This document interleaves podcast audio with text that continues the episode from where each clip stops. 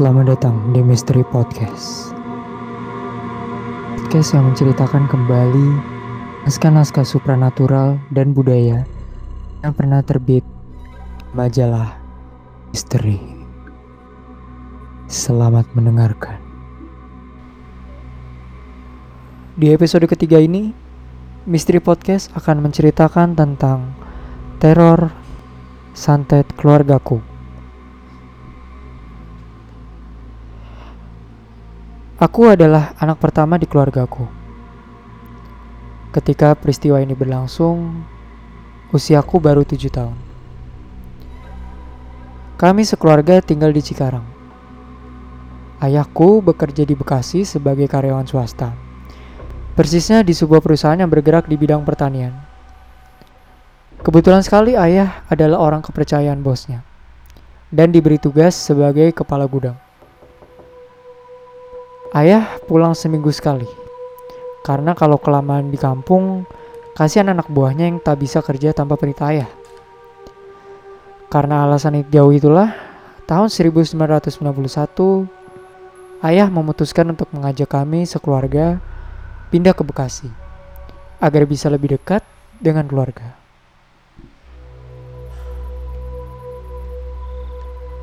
Aku pun melanjutkan sekolah di Bekasi dan baru duduk di kelas 2 SD.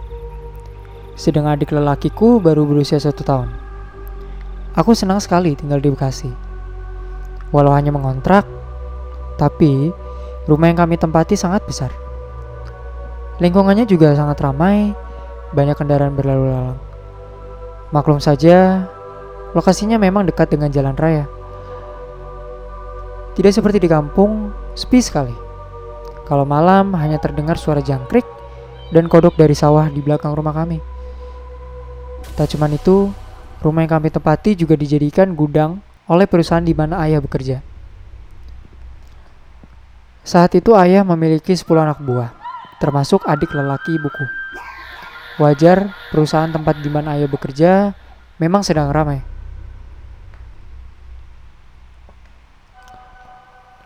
Tahun pertama kami tinggal di Bekasi, keadaan memang baik-baik saja. Karena itu ibuku bisa menabung dari penghasilan ayah.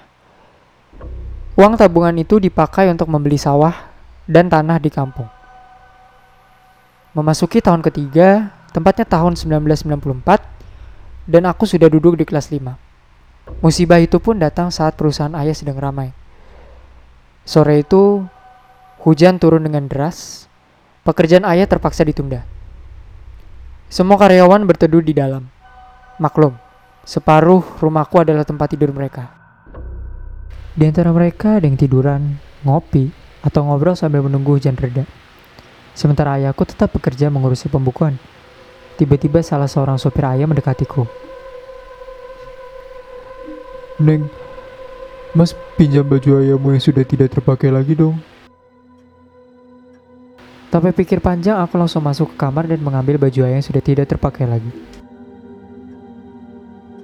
Aku kasihan. Selama ini dia begitu baik padaku. Bahkan tak jarang dia memberiku uang jajan. Supir ayah ini memang tidak tidur di rumah kami. Sebab dia mengontrak bersama anak dan istrinya. Yang membuat aku heran, kenapa malam itu dia tidak langsung pinjam sama ayah. Atau mungkin karena beberapa hari yang lalu dia habis dimarahi ayah. Anehnya, besok paginya tiba-tiba saja ayah diserang demam berat. Panasnya tinggi. Ibu sangat panik begitu juga aku. Sambil menggendong adikku, aku membangunkan pamanku yang bernama Anto untuk segera memanggil dokter. Mereka ada yang tiduran, ngopi, atau ngobrol sambil menunggu hujan reda. Sementara ayahku tetap bekerja mengurusi pembukuan. Tiba-tiba salah seorang supir ayahku mendekati. Bang, mas pinjam baju ayahmu yang sudah tidak terpakai lagi dong. Tanpa pikir panjang, aku langsung masuk ke kamar dan mengambil baju ayah yang sudah tidak terpakai lagi. Malamnya, Ketika orang seisi rumah sudah tertidur, termasuk anak buaya, tiba-tiba saja panas badan ayah kembali naik. Bahkan tak cuma itu, ayah pun merintih-rintih seperti orang kesakitan. Ayah terus mengerang, seperti orang yang sedang menahan sakit yang teramat sangat. Hal ini membuat ibu semakin panik. Kontan saja, seisi rumah bangun semua. Kebetulan paman bisa mengaji. Dia membaca Al-Quran di dekat ayahku.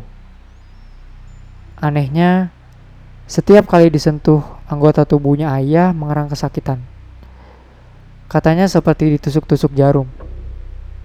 Ibu semakin yakin ini bukan penyakit biasa, tetapi ulah orang jahat.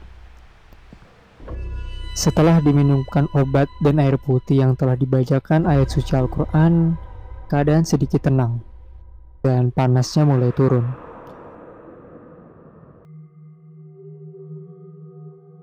Untuk menjaga kemungkinan yang tidak diinginkan, ibu menyuruh anak buah ayah untuk tidak tidur. Termasuk pamanku yang terus membaca ayat suci Al-Quran hingga menjelang subuh. Melihat ayah sudah bisa tidur dengan nyenyak, barulah mereka ikut tidur. Esok harinya, bos ayahku datang dengan membawa orang pintar.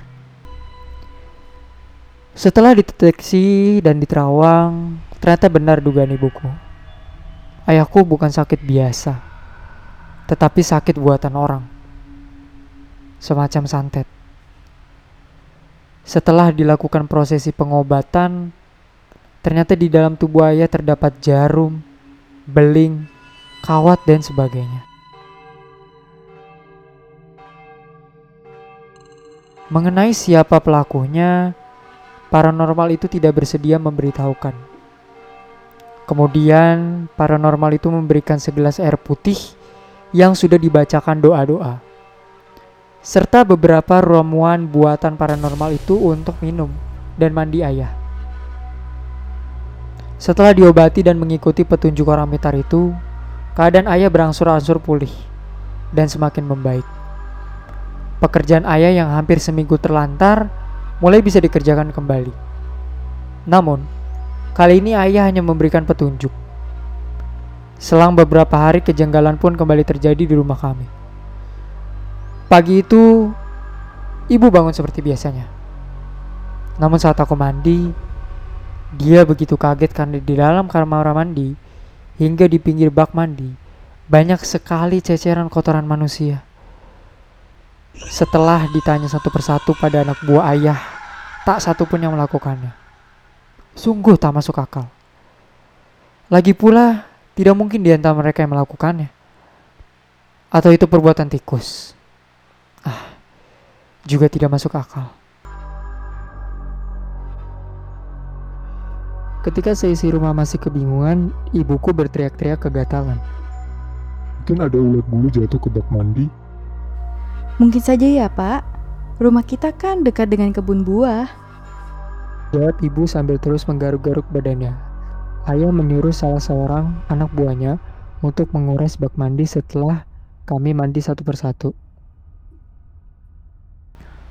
Aneh.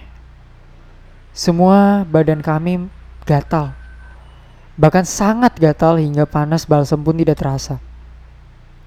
Ayah pun menyuruh anak buahnya untuk kembali menguras dan lagi-lagi kami pun semua merasakan gatal yang teramat sangat. Ibuku menyuruh adiknya membaca ayat suci Al-Quran di dekat bak mandi. Takutnya ada orang yang sengaja berbuat jahat pada keluarga kami. Malamnya, setelah kejadian itu, ayah kembali demam tinggi. Tidak cuma itu, kejadiannya terasa sakit jika digerakkan. Bahkan, kakinya pun sakit bila menginjak tanah hingga ayah hanya bisa berbaring di tempat tidur.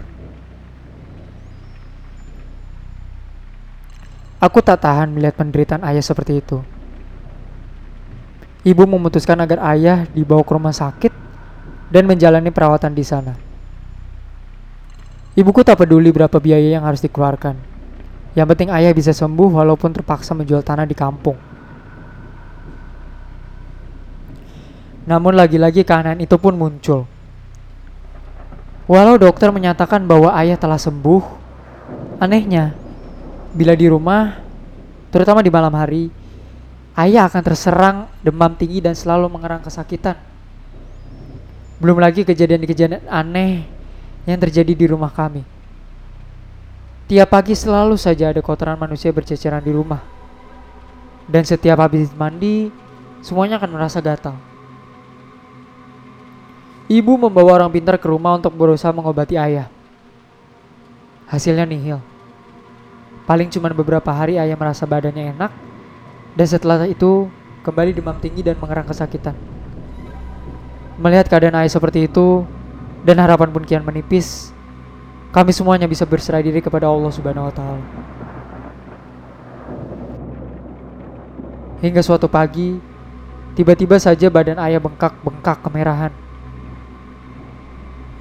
Melihat keadaan ini, kesadaran ibu pun meledak. Ya, ayah yang begitu menderita dengan sakitnya. Belum lagi adik yang mendadak juga terserang sakit aneh. Akhirnya, ibu pergi untuk mencari alamat seorang kiai. Berkat pertolongan salah satu kerabat di kampung, akhirnya ibu pun menemukan alamat Kiai Zaini yang rumahnya dapat ditempuh hanya memakan waktu satu jam dari tempat tinggal kami. Ibu menceritakan semua kejadian menimpa kami sekeluarga kepada Kiai Zaini. Dan Pak Kiai pun hanya mengangguk tanda mengerti apa yang sedang dialami keluarga kami melalui terawangan batinnya. Bu, serahkan saja semua ini pada Gusti Allah.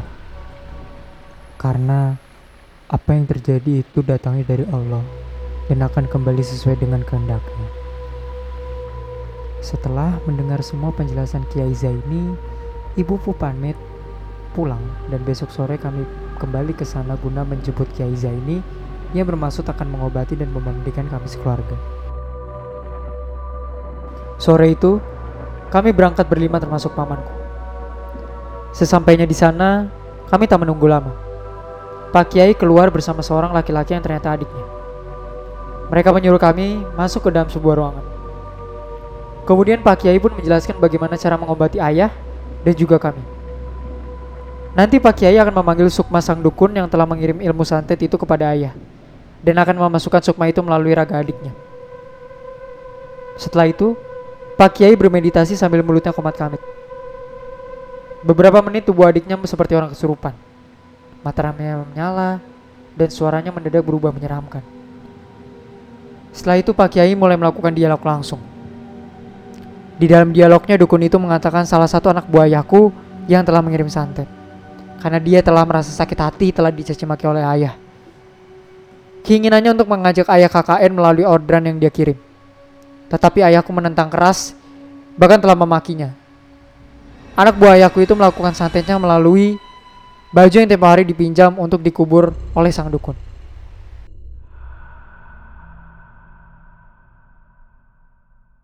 Tak cuma itu, dukun itu menaruh jarum, kawat, beling, di tubuh ayahku.